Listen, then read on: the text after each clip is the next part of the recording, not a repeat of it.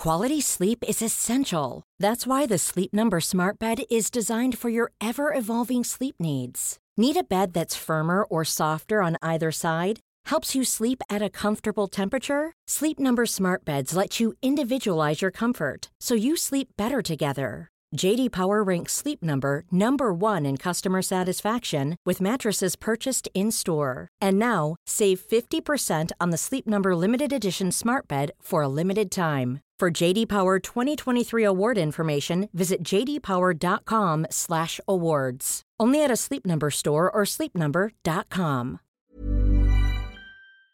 Den här veckan så har vi ett betalt samarbete med Synoptik och deras glasögonabonnemang Synoptik All Inclusive. Ja, det är ett tryggt och bekvämt sätt att ha glasögon där man kan kombinera med eh, solglasögon och linser och där all service ingår som fria glasbyten när din syn förändras, otursskydd om du klantar till det. Ja, vet du vad Måns? Helt sant. Bara i år har jag satt mig på två par glasögon.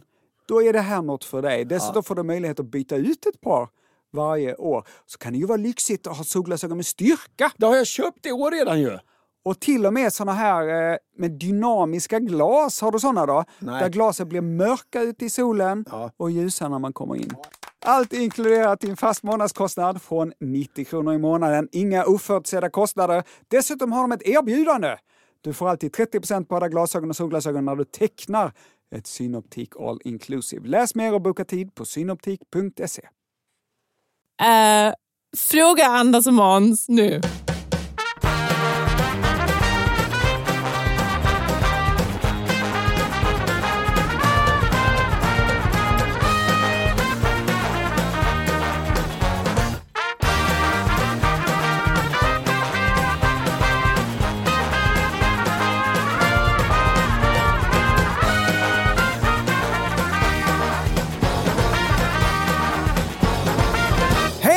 Hjärtligt välkommen Nej, till... så säger man ju inte. Man ska säga varmt och hjärtinnerligt. Nej, inte när jag får lov att börja. Då blir det så här.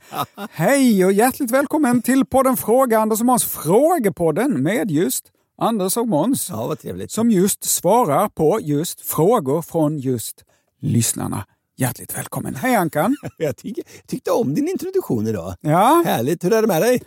det är bra. Ja, vad skönt. Tack själv. Jo, det är bra. Har det hänt något sen sist? Ja, igår när jag skulle cykla hem från ett litet jobb jag hade gjort. Då så, så var jag färdig på kvällen och klockan var väl ungefär sådär tio. Har en sju, åtta minuters cykelväg från det stället där jag uppträtt hem till mig själv. Jag cyklade iväg. Det, det var mörkt. Lite ruffigt ute så. Jag cyklade på. Cirka halvvägs hem så såg jag något lite otäckt. En vält cykel. Lyset var på och bredvid cykeln så låg det en utslagen man. Mhm. Han såg helt livlös ut. Jag såg honom tyvärr lite sent så jag råkade cykla förbi. Nej, Du råkar inte cykla över honom? nej förbi honom. Ja, Ja, ja. så gör man inte. Jag gjorde det enda rätta. Jag, jag vände mig om, cyklade tillbaks. Jag sprang fram mot mannen och sa så här. Hallå, hallå, är allt okej? Han låg helt stilla kvar på marken. Jag började bli lite nervös och jag skulle precis ruska på honom lite när jag såg hans ögon var helt öppna och han såg eh, ganska glad ut. han tittade på mig och så sa han Jo, allt är bra med mig. Eh, förlåt? det såg ju på ett sätt ut som det var bra med honom. Han, han var glad och han andades. Däremot så låg han då helt stilla bredvid en väld cykel. Ja. Och sen så sa jag, är det helt säkert att allt är okej? Då sa den här mannen, jag känner igen dig från det här Bäst i test. jag svarade ungefär, jaha. Och sen så frågade jag, men du klarar dig nu? Och då dök det upp en, en, en någon form av vän till den här mannen. Så. Jaha. Ja, hallå, hallå, sa han. Han kommenterade inte alls att han vän, hans vän låg helt platt på marken bredvid en väld cykel och såg lite glad ut. Så jag tänkte, nu är det nog okej för mig att, att, att cykla hem. Ja. Men sen vet jag inte i efterhand om jag gjorde rätt. Han kanske var i någon chock tänkte jag eller så. Men nu dök det upp en vän där så då tänkte jag, ja, jag har ändå gott samvete. Jag hade ju lite bråttom hem, för jag skulle sitta uppe hela natten och förbereda det vi ska göra det idag. Och vad är det vi ska göra? Vi ska svara på lyssnarfrågor. Ja, vi börjar väl nu? Ja, det gör vi.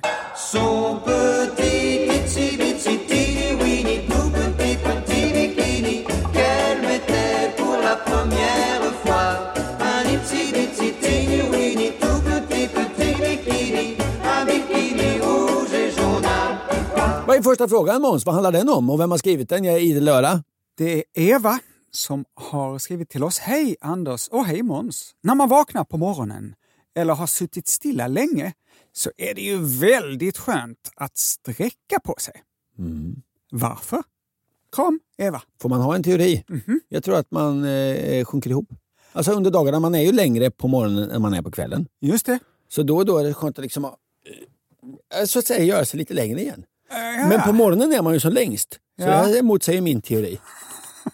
ja. Det, det här med att sträcka på sig när man har vaknat, Ja. det är något de flesta gör utan att tänka på det. Jaha. Ja. Och vi människor är... Och djur gör det också. Exakt, de flesta däggdjur gör det. Och alla Och- som har katt vet det här. Ja. Se så här, det finns två saker. Man får nästan som, som, det är nästan som en sån här eh, avslappningsmusik att titta på en katt som vaknar så. Åh fy fan vad skönt det ser ut. De ser ut att njuta av det, eller hur? Ja, verkligen. Precis som Eva beskriver, alltså att det är väldigt skönt. Det har ett namn, det kallas pandikulation. Pandikulation. Ja, många yogasidor skriver om det och kallar det för en kroppsgäsp. Ja, ja, ja. Och ofta gäspar man ju faktiskt samtidigt. På Ja, morgonen man sträcker sig och så gäspar man samtidigt. Man kanske inte tänker på det, Nej, nej. men det gör man. Pandikula, man pandikulerar. Så här läser jag i en artikel av en brasiliansk läkare som heter Luis Fernando Bertolucci. Ja, du får alltid. Det är synd att ni lyssnare inte ser Måns när han ska säga någonting som är på spanska eller italienska eller sådär. Då får han, först innan orden kommer ut så spänner sig hela kroppen och sen så är, blir det alltid en liten konstig paus och sen säger han, och så gör han alltid med handen brutta, brutta, brutta. För att komma in i det så använder jag de sydländska kroppsrörelserna också.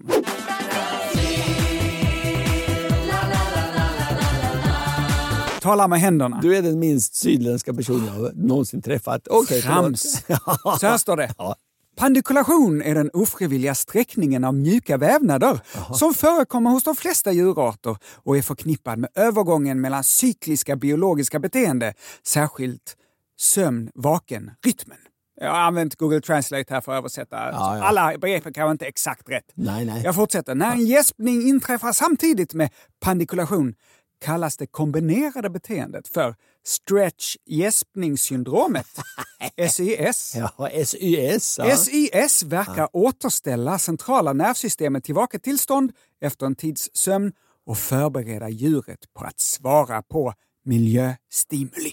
Ah, som det är som en startmotor nästan. Det är liksom en liten reset där på morgonen. Jaha, det är som att starta om datorn. Detta är vad som händer i kroppen, men varför är det så skönt då? Ja, för att det är alltid skönt att, att vara på... Det, ja, men ja, det vet jag inte.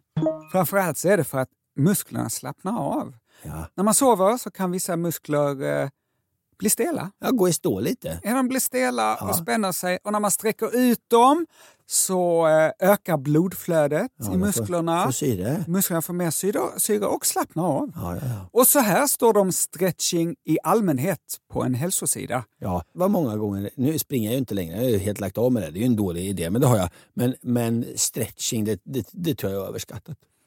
När vi var små, Ja, då var det superviktigt att stretcha. ja. Sen är det inte det längre nu, tydligen. Men det kan nog vara bra. Så här står det på den här sidan. Stretching aktiverar ditt parasympatiska nervsystem. Ja. Och aktivera denna gren av ditt nervsystem kan hjälpa till att lindra de psykologiska effekterna av stress. Detta kan i sin tur hjälpa till att framkalla känslor av lugn och avslappning. Ja, kan väl sitta ihop med det här med yoga, att man stretchar ut och spänner ut kroppen och sådär. Folk blir ju väldigt lugna efteråt. Ja, och höra ihop med pandikulation. Ja. Det här man gör på. Sysbeteendet också. Då, om man, om man, om man, om man, det, ska jag, det är min nya eh, sån hälsoställe man ska gå till. Att man ska syssa. Alltså man ska göra yoga och gäspa samtidigt. Precis, sträcka för dig och, och gäspa samtidigt. Som en liten kattunge. Ja. Eller en stor katt. Ja. Yes, hoppas du är nöjd med detta svaret. Eva.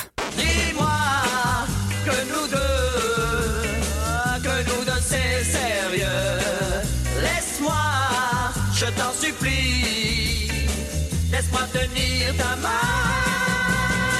Laisse-moi tenir ta main. Je veux tenir ta main. Nu ska jag prata om en ganska hemsk sak Måns. Jaså? Det blir lite otäckt i podden. Mm. Hej mina herrar. Kan man kittla någon till döds? Om så är fallet, vad dör man av? finns det exempel på när detta har skett. Med vänlig hälsning Jonathan från regnet och textilens stad. Borås? Det måste vara Borås. Kan ju vara Norrköping. Det regnar ju i Norrköping också. Men han nämner ju inte spårvagnar så det får väl vara Borås då. Antar jag.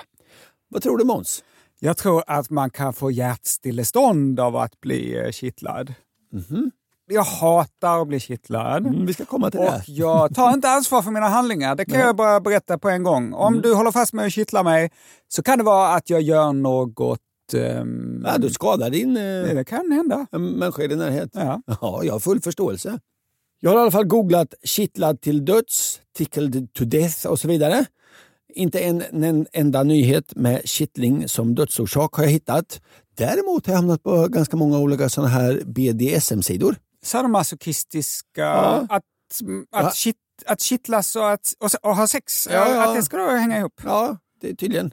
Jag, jag har inte gått in på sidan och läst på på vilket sätt. Och det behöver ni inte skriva om ni vet, för det kommer inte jag våga prata om i alla fall. Men helt omöjligt att kunna kittla någon till döds, det tror jag inte. Jag har också på Wikipedia och en fantastisk, fantastisk sida, Kultura Kollektiva, och en del andra sidor läst om kittlingstortyr. Och det skulle nog eventuellt kunna leda till döden. Och Vi ska ta det här lite hemska från början. Det är inte så ofta i den här podden vi pratar om tortyr. Nej. Nej, men nu är det dags tydligen. Jag är ganska kittlig och visst, när jag blir kittlad så händer det ibland att jag skrattar. Men jag tycker ju i ärlighetens namn bara det är pissjobbigt. Mm. Det var lite sött när ens döttrar kittlade mig, kittlade en till vaken sen när man var liten, men fortfarande, det var ju också hemskt. Det finns ingen, jag säger ingen, som tycker att kittling faktiskt är kul. Vare sig de skrattar, det finns ingen. Och jag har ett minne en gång när du och jag, det var under inspelningen av vår tv-serie Fråga Anders och Måns. Vi var på väg i en liten skåpbil, skåpbil en tidig, tidig morgon. Och du var på sanslöst dåligt humör. Ja, det var ju tidig morgon. Ja, det var på frukt, fruktansvärt dåligt humör. Och jag tänkte att jag skulle liva upp dig lite. Jag liksom kittlade dig lite. Då sa du så här till mig, Måns. Det ska du veta Anders. Om du försöker liva upp mig så är det definitivt inte så där du ska göra. Sluta! Sa du. Jaha. Du var jättearg på mig. Det är inte så ofta det är det. Det är det väl, men det är inte så ofta du visar det. Och som sagt, kittling kan då användas som tortyr. Enligt en artikel jag hittade då i den här populärvetenskapliga tidningen så kan det faktiskt eventuellt också leda till döden. Det har hänt att vissa länders ledningar, regeringar eller diktaturer har använt sig av kittling som tortyr. Och då har man använt det främst för att man vill pressa fram information. Jag hatar skräckfilm. Och jag kan inte för mitt liv, jag tror inte hela mitt liv jag har sett en tortyrscen på film. Du har inte sett så-filmerna? Det är inte dina favoritfilmer? Nej, och varför ska jag vilja se det? Hostel. Det finns tusen, jag ser hellre på det här tv-programmet Vem bor här? Så, va- varför- Så illa tycker du om tortyrscener Ja, i jag, film? jag, jag, jag kommer aldrig se det. Men om jag tänker att den här eh, tortyrscenen består av kittling, då känner jag ändå ah, det, kanske jag inte skulle tycka att det var så obehagligt. Nej, nej. Nej, men det kan faktiskt ändå leda till döden ju. Och det är för att kittling kan leda till allvarlig och livsfarlig stress. Och det är för att skratt, oavsett om det är roligt eller om det inte går att undvika, eller, det går liksom inte att stoppa. Det finns ingen utväg, börjar jag skratta, det finns inget sätt, jag, jag kan inte sluta. Och då kan kroppen bli väldigt stressad. Ja, stressad blir jag om någon håller fast mig och kittlar. Men vi har ju pratat om det tidigare, att den typen av skratt som kommer ur ens kropp när man blir kittlad, det är ju inte vanliga skratt. Nej, skratt kan ju också vara en stressreaktion. Ja. Det är som när jag träffar en finkulturmänniska. Ah, ah, ah. Ja, jag skrattar jag, men jag, har ju, jag, jag mår ju egentligen bara skitdåligt. Tillbaka till kittlingen. En kittlad person förlorar helt kontrollen över sin kropp. Man blir spänd, man blir stressad, man blir utmattad och många människor får också kraftig ångest. Ja. Så även om det inte ser det minsta farligt ut så kan det vara det. En forskare, hon heter Irene Thompson, hon har skrivit en bok som heter A to Z, Punishment and Torture. Festlig bok. Där beskriver hon Chinese tickling torture. Det utövades under Han-dynastin, cirka 200 f.Kr. till 200 efter Kristus. Där använde man kittling mot kriminella och förrädare och vad som var så bra var att det lämnade inga sår eller märken på deras kroppar. Mm. Men eh, därifrån finns det inga anteckningar eller bevis på att det har, kan ha lett till döden. Nej. En annan forskare, han heter Mark Schreiber, säger att japanerna brukade kittla förbrytare citat besinningslöst. en liknande metod lär ha använts mot förbrytare av romarna. Romarna var lite mer delikata. Man tog offrets fötter, sänkte ner dem i någon slags salt och sen fick getter slicka av det här saltet. Och getter har, det vet du Måns, väldigt sträva tungor. Ja, det har han. Och det kittlades så någon form av panik lär ha uppstått. Och detta hävdar då Thomson, eh, Thomson, det är hon som skrev den här boken, spred sig sen. Så att den här kittlingtortyren användes tydligen i många euro- europeiska länder. Jaha. Mm. Inte heller här finns det något bevis på att någon har dött av den här salt och get-tekniken. Och en teori till varför ingen har dött, det är att när man kittlas så kan det vara så att man kittlas så att man svimmar. Och då avbryts ju den här stress och panikreaktionen. Just det. Kroppens försvarsmekanism. Men finns det då några tillfällen då någon har dött av kittling? Ja. Josef Kuhut var en homosexuell fånge under andra världskriget och han hävdar att han har sett nazister tortera en annan fånge med kittling tills personen i fråga avled. Är det här sant? Kanske. För det är nämligen klart att man kan dö av skratt.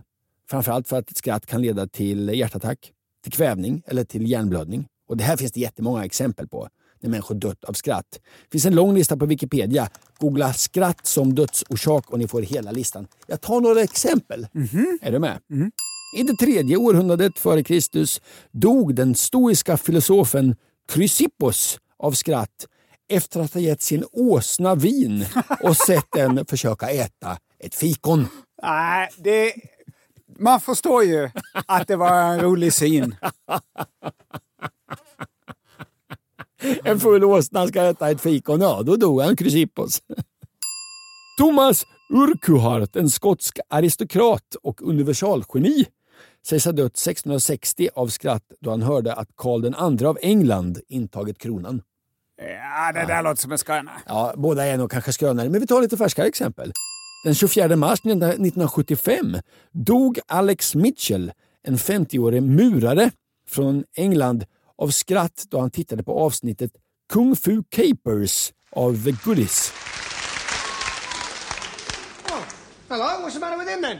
I killed him. Och det här förstår man att han skrattar. Avsnittet visade en kiltklädd skotte med säckpipa som slogs mot kampsportsmästaren Ecke Trump som var beväpnad med en blodkorv. Efter 25 minuter av oavbrutet skrattande sjönk Mitchell ihop i soffan och dog av hjärtsvikt. Oj. Ska jag ta ett sista exempel? Men ändå ett bra sätt att dö. Om man ska dö. Ja. Att dö mitt i en skrattattack. Ja, när man ser en kampsportsgen med en blodkorv. Och fan, bättre kan man inte önska sig. Sista exemplet då. 1989 dog Ole Bentzén, en dansk audiolog, av skratt då han tittade på filmen En fisk som heter One. Ja, rolig film ju. Himla rolig. Han dog i biosalongen och fick bäras ut. Han har skrattat så mycket. Ja. Det var ju väldigt tråkigt för dansken Ole, men ett lite för högt betyg för en fisk som heter Wanda, det tycker jag nog. Det skrev de säkert ut på sin plansch. Ja. Avec tes yeux qui regardent mes yeux, avec ta voix s'adressant à ma voix, avec tes yeux, avec ta voix, tu Victoria har skrivit en fråga till oss. Hej Honko och Moppe. På fritiden ägnar jag mig åt att skriva musik. Mitt musikintresse började i kyrkan och nu stör jag mig otroligt mycket på att när jag skriver egna sånger med stämmor så har de en tydlig tendens att låta som lovsånger. Nu till mina frågor. 1. Följer lovsånger ofta en gemensam mall? Har de exempelvis en tydlig trend i melodierna eller att det är väldigt vanligt med treklanger? Det här har... Hur ska vi kunna svara? Två. Ja. Vad beror det på att mina sånger ofta låter på det här sättet?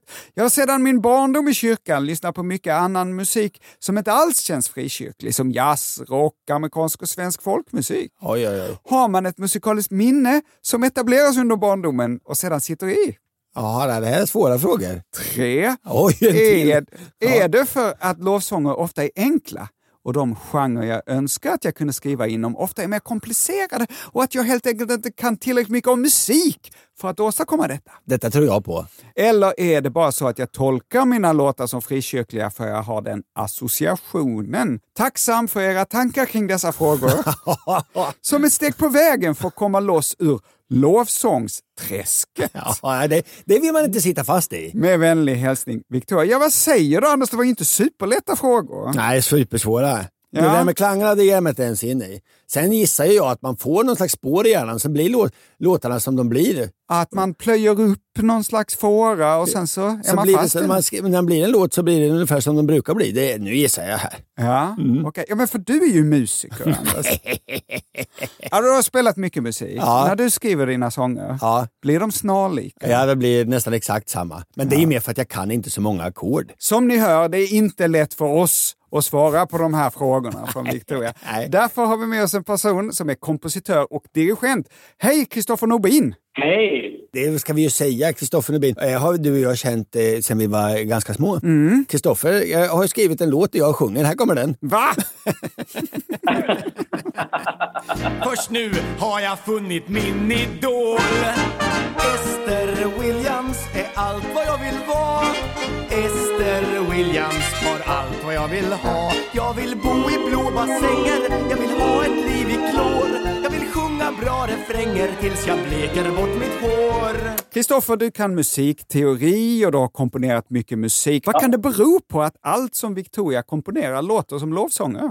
Ja, väldigt, väldigt spännande frågor här tycker jag. Jag tänker lite grann så här att det gemensamma nämnaren för lovsånger är kanske inte så mycket hur de låter utan snarare kanske vad man vill säga med dem. Jaha. Ett förhärligande, en tacksamhet, en kärlek till något gudomligt och det som det gudomliga har skapat etc.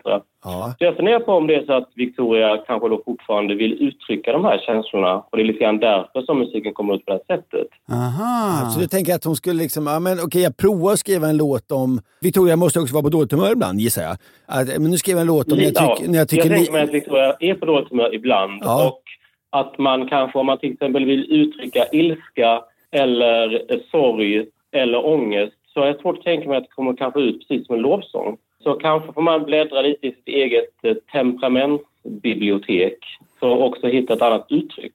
Så om Victoria skriver om något som hon hatar, då Ja, kanske det inte blir en lovsång. Men sen tänker jag mig, som ni var inne på också när ni pratade här tidigare, att ehm, man har ju säkert en undermedveten mall som man går på. Precis som när man lagar mat eller när man berättar roliga historier eller vad som helst. Man har ju sitt sätt liksom, som etableras i de tre tonåren framförallt. Runt 14 brukar man säga att det finns en sån här en minnespuckel. De sakerna som man upplever kring 14-årsåldern, de sätter sig väldigt, väldigt starkt i ens minnesbank och formar liksom ett sätt att uttrycka sig på, på många sätt. Du då Kristoffer som faktiskt är professionell kompositör, måste du brottas med det här Ja. ibland så att det inte hela tiden ska bli liksom liknande melodier Ja. som de som du liksom älskade när du var 14? Definitivt. Och det, det tror jag att alla som skapar någonting gör, oavsett vad det är. Att man har alltid en relation till sin egen dialekt. Sen kan man ju välja att tala med en annan dialekt, men du har ändå en dialekt som är din.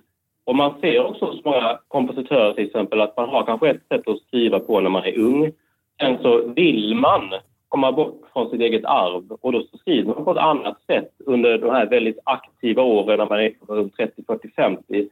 Men sen så när man blir lite äldre och liksom går tillbaka kanske mer till sig själv. Man vill inte hävda sig själv på samma sätt utan man kanske bara vill uttrycka sig på ett genuint sätt. Då börjar man igen skriva som man skrev när man var väldigt ung med samma tonspråk. Det är superspännande! Men har du något knep när du vill komponera på ett nytt sätt, att det inte ska låta exakt som det alltid brukar göra? Ett knep du kan dela med dig av till Victoria? Det har jag absolut. Jag tycker att det bästa sättet att lära sig någonting nytt på, det är att härma. Härma rakt av. Hittar du en låt som inte är en lovsång och som tänker så här musik skulle jag vilja kunna skriva. Försök att lista ut exakt hur den är skriven. Kopiera den in i minsta detalj. Då kommer du att definitivt få nya verktyg i din verktygslåda som du kan använda nästa gång du skriver något. Så om Victoria försöker skriva en black metal-låt, då kan det vara att hon kommer ur lovsångsträsket. Jag tror det. Och sen så kan man ju kanske känna viss oro för hur blandningen av black metal och lovsång kommer låta. Tusen tack för hjälpen, Kristoffer. Tack själva och lycka till Victoria! Ha det fint! Quality sleep is essential. That's why the Sleep Number Smart Bed is designed for your ever evolving sleep needs. Need a bed that's firmer or softer on either side? Helps you sleep at a comfortable temperature? Sleep Number Smart Beds let you individualize your comfort so you sleep better together. JD Power ranks Sleep Number number 1 in customer satisfaction with mattresses purchased in-store. And now, save 50% on the Sleep Number limited edition Smart Bed for a limited time. For JD Power 2023 award information, visit jdpower.com/awards. Only at a Sleep Number store or sleepnumber.com. Life is full of awesome what ifs, and some not so much, like unexpected medical costs. That's why United Healthcare provides Health Protector Guard fixed indemnity insurance plans to supplement your primary plan and help manage out of pocket costs. Learn more at uh1.com. Hiring for your small business? If you're not looking for professionals on LinkedIn, you're looking in the wrong place. That's like looking for your car keys in a fish tank. LinkedIn helps you hire professionals you can't find anywhere else, even those who aren't actively searching for a new job but might be open to the perfect role. In a given month, over 70% of LinkedIn users don't even visit other leading job sites. So start looking in the right place. With LinkedIn, you can hire professionals like a professional. Post your free job on linkedin.com slash achieve today. Ha, där är vi tillbaka och det är dags för lite återkoppling. Pling, Pling. pling. Åter, åter, Återkoppling. åter, pling, pling. Måns, minns du för ja, det är nog två avsnitt sen så pratade vi om kaffepåsen. Just det. Och om att du försökt sälja den idén om en tepåse fast för kaffe i Japan för ett företag i Eslövs räkning. ja. Du hävdade i samband med detta att det inte fungerade och att det aldrig kommer att fungera. ja. I beg to differ. Hej killar! Jag bor i Australien och här är kaffe i tepåse vanligt. Säljs på Woolworth och Coles, alltså motsvarigheten till Ica och Konsum. Men det finns också många ställen att köpa lyxigare kaffe på tepåse. Jag dricker det dagligen och tycker det är mycket godare än till exempel poddkaffe. Tack för en fantastisk podd, Frida. Sen eh, bifogar Frida en bild på kaffepåsen här och den kommer vi såklart lägga ut på våra sociala medier. Den vill alla se. Pling. Psykolog-Johanna har skrivit till oss. Aj, aj, aj, nu är vi på hal is. Jag blir alltid nervös när psykologer hör av sig. Hej! Sedan jag hörde avsnittet där ni pratar om gäspningar har jag inte kunnat släppa Måns fundering. Och då har jag tydligen sagt så här då i det avsnittet. Men kan man då tänka klarare om man håller något kallt mot pannan? Psykolog Johanna fortsätter. Ända sedan dess har jag tänkt att någon psykologkollega som jobbar med DBT kommer återkoppla. Men det verkar som att jag blir först. Ja, Det är kanske inte vad är ens så... DBT? Det kommer. Ja, bra. Det är kanske inte fullt så enkelt och inte heller ett linjärt samband mellan temperatur och kognitiv förmåga. Men när man har ett mycket starkt känslopåslag tappar man förmågan att tänka klart. Man kan tänka på det som att kroppen riktar energin dit där den behövs bäst. I mycket starka känslopåslag går all energi till känslodelarna i hjärnan och inget eller mycket lite finns kvar till frontalloben eller planera och förstå konsekvenser-delen av hjärnan. Ja, men det, är ju, det är ju precis när man är kär. Fast då pågår det ju liksom i, i flera år. Att man liksom tänker, man är bara kär och klarar inte av så mycket annat. All energi i kroppen går till den biten av hjärnan där man är kär. ja, känner starka känslor. Och man förstår inte Och- konsekvenser Nej, längre. nej, nej. Och man suddar ut all logik och allt tänkande. Ja, det, det är ju en stor portion, det har jag läst om, att, att när man är kär är man faktiskt lite dum. Ja. Psykolog Johanna fortsätter. Har man väldigt stora problem att reglera sina känslor Ja, tack. Det, tack, nu ska jag lyssna noga. Ja. kan man få gå i dialektisk beteendeterapi, DBT. En färdighet som lärs ut där är faktiskt att hålla något kallt mot pannan för att aktivera kroppens dykreflex och arbeta mot den där superstarka... vänta, dykreflex? Ja. Att man ska kasta sig ner i kallt vatten och simma under vattnet? Ja, detta vet jag ej. Nähä, jag vet nej. inte. Aktivera kroppens dykreflex och arbeta mot den där superstarka uppvarvningen som kan bli av ångest eller ilska.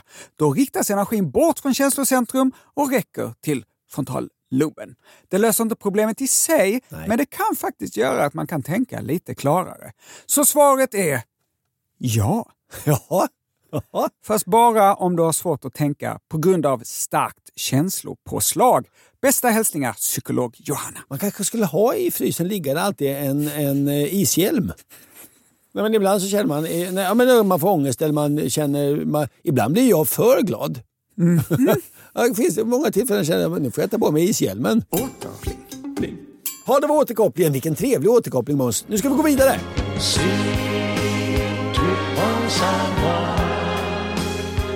Det här är starkt. Ah, Inte superstarkt, men okej. Vänta.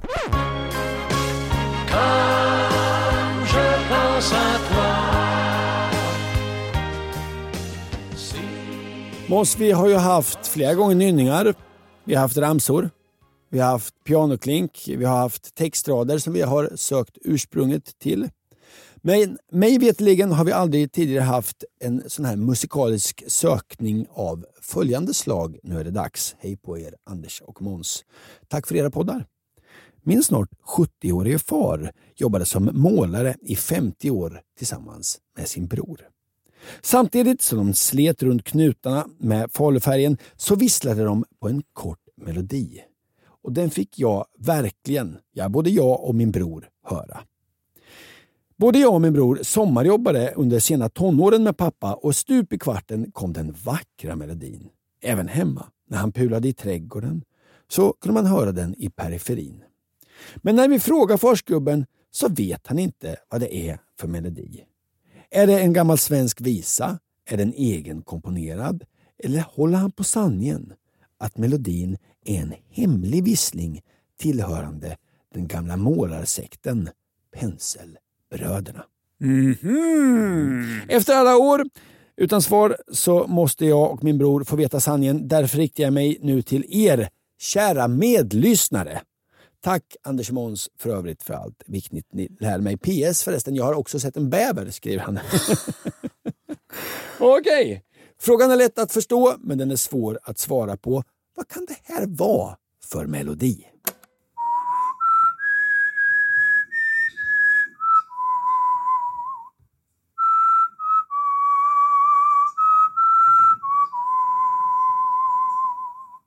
Ja, det där känner jag igen. Jag vet inte vad det är. Men det, ja, det, det påminner om barnatro eller... eh, Kan det vara någon lovsång? Ja, vi får se. Vi tar den en sista gång.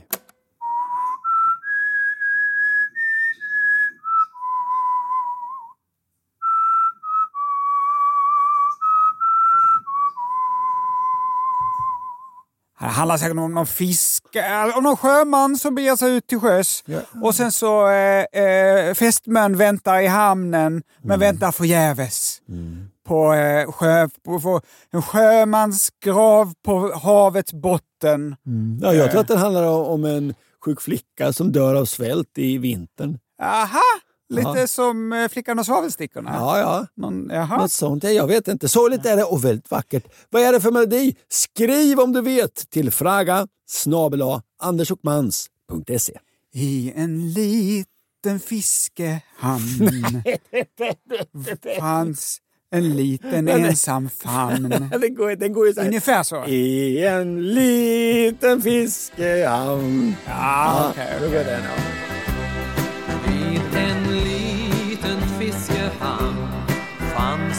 en liten restaurang och vid ett av de små borden satt ett par i svärmeri Nästa fråga. Hej, tack för en härlig podd. Här sitter vi och lyssnar på Bamse och skattkartan var på Bamse säger att alla båtar har tjejnamn. Kan det stämma och varför i så fall? Vänliga hälsningar familjen Pettersson. Familjen Pettersson? Nej, alla båtar har inte kvinnonamn. Först och främst man får ju döpa sin båt till vad man vill. Man är ju fri att- strunta i traditioner. Jag köpte för två år sedan nu en skruttig segelbåt. Den var redan döpt. Den heter Sunbeam. det är ju inget kvinnonamn, det är ju bara ett fånigt ord ju. Kom den i vattnet, i vattnet i sommar? Vad tror du Måns? Nej. Nej. Men visst, traditionen säger något annat, att båtar ska ha kvinnonamn. Och nu läser jag på gruvbolaget Bolidens hemsida. För några avsnitt sedan så pratade jag ju om en Bolid. Bara det att i halva inslaget så tror jag jag uttalade fel. Jag prat, sa Bolid när det ska vara Bolid. Ja, Tror jag rättade till ja, fast gruvföretaget heter väl Boliden va? Eller Boliden. Det får man välja själv. Precis som med bo- namn på båtar. Någon anställd på Boliden har i alla fall fått en ledig förmiddag och fick någon paus då från gruvdriften antar jag och skrev lite om namn på båtar. Det gick inte så bra. Nej, jag läser. Båtar har ofta namngivits efter kvinnor och det vanligaste båtnamnet i västvärlden tros vara Maria. I vår del av världen har båtar i alla fall betydligt oftare kvinno än mansnamn. Krigsfartyg och boxerbåtar oräknade. Boxerbåtar, vad heter de Måns? Det, det, det ringer någon klocka, men Ja, nej, jag ja. läser i Dagens Nyheter. Boxerbåtar bär mansnamn som Grogg och Starkodder. Ja. Detsamma gäller tydligen krigsfartyg och vikingaskepp. De har mansnamn. Sen då tillbaks till Bolidens hemsida. Här har, då, eh, har man en teori till varför båtar har kvinnonamn. Och den, ja, jag läser den. Jämför en båt på ett stormigt hav med tryggheten i livmodern. Bara kvinnor kan bära liv och det som liknade skepp vid en kvinna hyllade således sina mödrar. Okej. Varför sk- alltså, företaget Boliden, Ja, varför skriver de överhuvudtaget om detta på sin sida? det vet jag inte. Detta hur som helst stämmer troligen inte alls. Jag läser den här teorin på andra ställen och internets seriösare delar verkar vara rörande överens om att det är trams. Den teorin är eh, båtnamnsteorins och skojar emellan kan man säga. Om du minns det här programmet. Nej. Nej, det var ju Ingvar Oldsberg när han Ah, ja, ja, ett lekprogram med Ingvar Oldsberg. Han blev blö- deltagarna blev blöta, det var det som var skämtet varje gång. Ja, ja det är roligt. Ja. Det här är faktiskt programmet som har väckt beundran, lockat fram skratt och gjort succé över snart sagt hela världen. Man har köpt in programmet och också sänt det i länder som till exempel USA, Brasilien och Algeriet. Och förhandlingar förs för närvarande med stora nöjesmetropoler som DDR, Rumänien och Yttre Mongoliet. Ja, inte som en fisk som heter Wanda Nej, direkt. nej, nej, nej. Och inte som det här slagsmålet med en blodkorv. Förklaringen till varför båtar har kvinnonamn ligger med största sannolikhet i grammatiken. Vi har varit inne på det här i samband med att eh, vi diskuterade varför Alice, hon ska uttalas så, Alice Tegnér könade ekorren i granen. Just det. Varför gjorde hon det? Hon gjorde ju inte ens det. Ja, men på den tiden så var ekorrar eh, eh, Maskulinum. maskulinum. Ja, Ja, just det. Även svenskan hade länge tre genus. Femininum, maskulinum och neutrum. Alltså som franskan har än idag. Så typ då en åker, det var en han. Klockan, vad var det? En hon såklart. Just det, man säger vad är klockan? Hon är kvart över tre. Tyskan har ju kvar detta också. Absolut. Och en skuta då, det var hon. Och då blev det ett kvinnonamn. Hur det är liksom i hela stora delar av världen, det vet jag inte. Om någon vet hur det är med båtar i sig Somalia eller så, då får ni gärna skriva till fraga andersmåns.se. Men jag ska sammanfatta. En skuta, det var en hon, kvinnonamn. Detta har överförts till de flesta båtar, trots att båt egentligen var maskulinum. Roddbåtar, bruksbåtar och jollar, ja, det är han. Jolle och Julle likaså. Boxerbåtar, krigsskepp och vikingaskepp också han. Viktigast av allt, det här är inte så viktigt. Man får döpa en båt till Dill, Refug eller kanske HMS matvarubutik om man vill.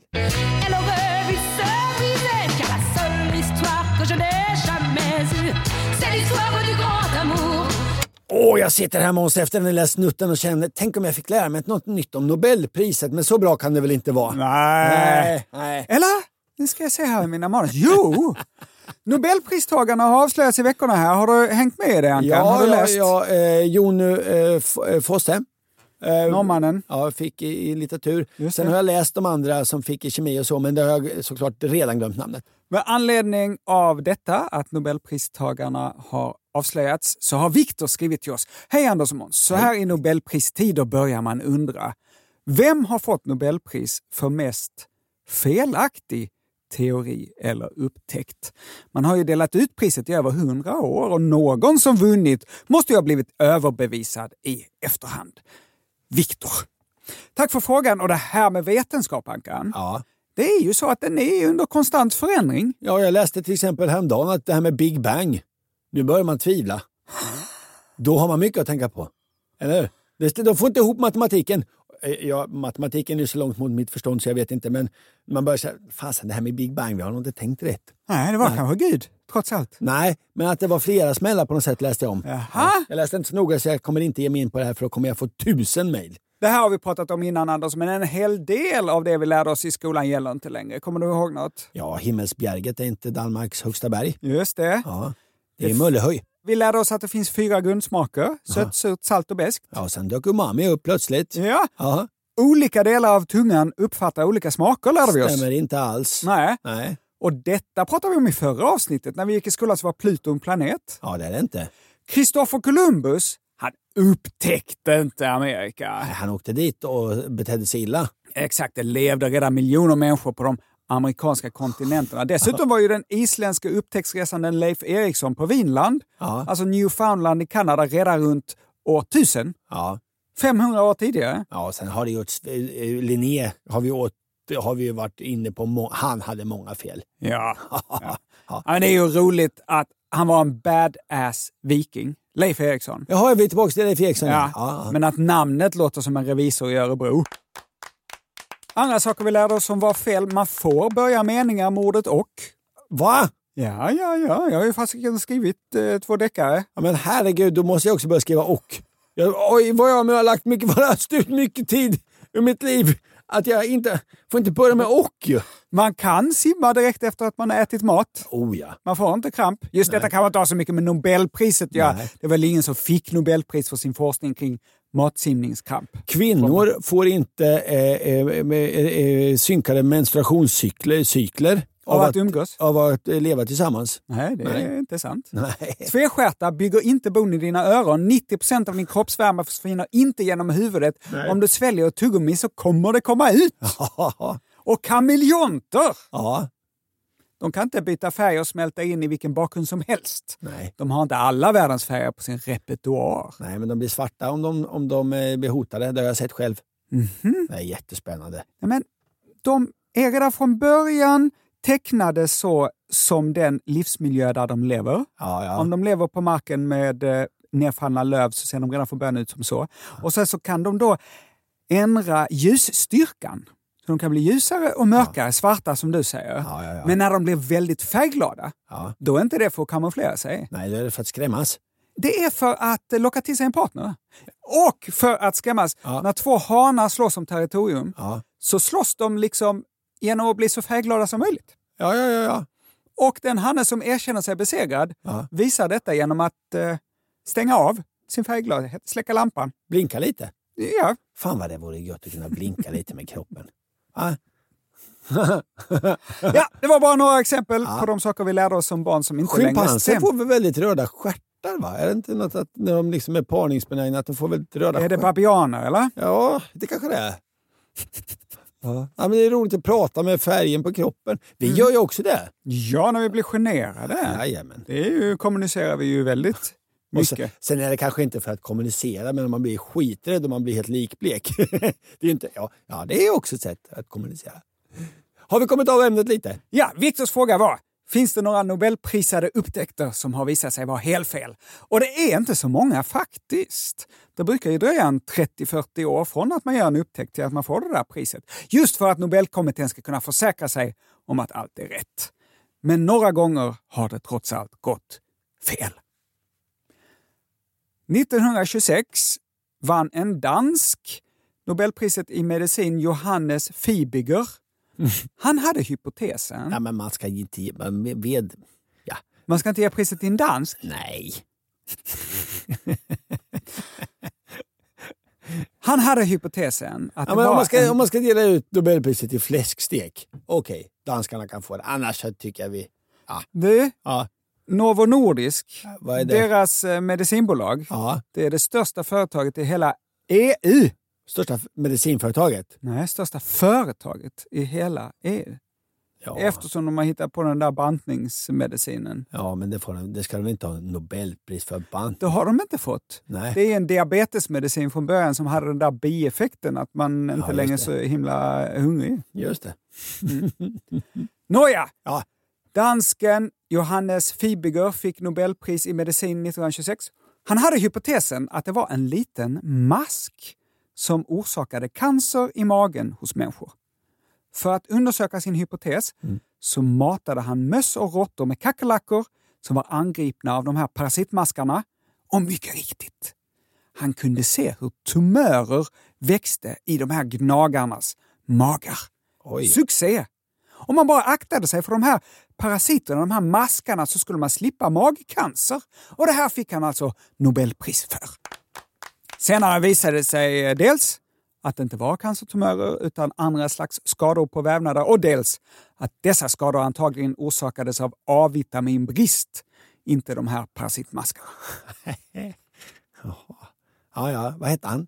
Johannes Fibiger. Ja, vad tråkigt. Men får man betala tillbaka pengarna då? Om man visar Nej. Nej. Nej. Det är så med Nobelpriset, de tar aldrig tillbaka. Hur fel det än var så tar de aldrig tillbaka ett Nobelpris. Ja. Så Dylan får behålla sina pengar.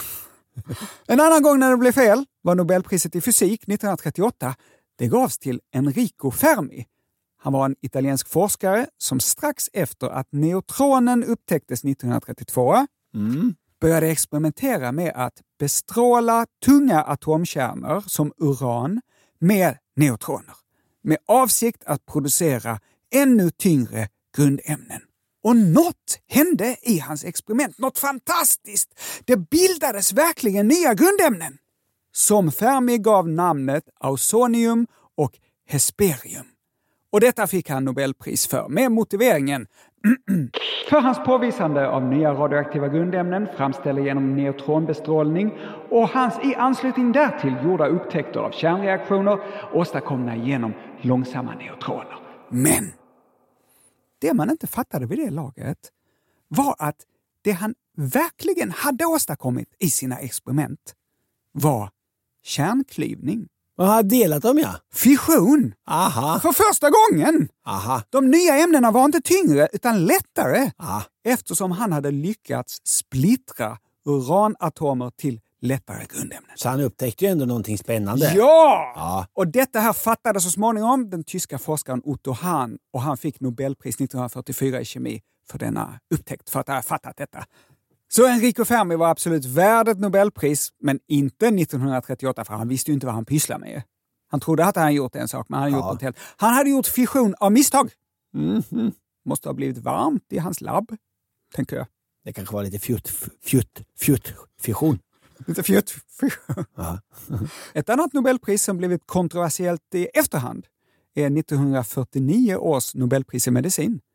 Det tilldelades den portugisiska läkaren Egas Moniz för citat hans upptäckt av den prefrontala leukotomins terapeutiska betydelse vid vissa psykoser. Med andra ord... Kan det vara i elchocker? Lobotomi. Lobotomin ja, det var min andra gissning faktiskt. Ja. Vid lobotomi så skär man ju av förbindelsen mellan pannloberna i hjärnan. Ja. Och det här funkade bra för att minska ångest, depression och psykoser, till exempel vid schizofreni. Och den här metoden blev mycket populär under 40 och 50-talen. Men man, blev också, vä- man fick andra skador. Vad fick man för skador? Ja, men ja, precis. Biverkningarna var mycket värre än de symptomen man hade Ja. från början. Patienterna fick grava personlighetsförändringar och beskrevs som citat tråkiga. Det känns orättvist. Man, någon har gjort en lobotomi på en och sen beskriver de en som tråkig. Ja. Tråkiga, apatiska, håglösa, utan drivkraft eller initiativ, slöa, barnsliga, passiva utan spontanitet, mål eller syfte. Så här i efterhand framstår operationen som barbarisk. Ja, det är, det är hemskt. Det är fruktansvärt hemskt. Ja. Avslutningsvis, ett fjärde och sista pris som åldrats dåligt är 1948 års Nobelpris i medicin. Det gavs till Paul Müller för hans utveckling av insektsbekämpningsmedlet DDT. Ah, ja, det funkar ju mot insekter, men det funkar ju också mot saker som örnar. så att det var inte så bra. Nej, man visste inte då att DDT hade de här allvarliga oönskade effekterna på massa andra organismer i många olika led i näringskedjan. Och DDT är idag förbjudet i de allra flesta länder. I bara de allra flesta, vilka länder får man fortfarande Ja, spruta DDT? Jag vet faktiskt inte detta. Hoppas du är nöjd med svaret, Viktor! Jag är väldigt nöjd med svaret, jag tyckte det var spännande.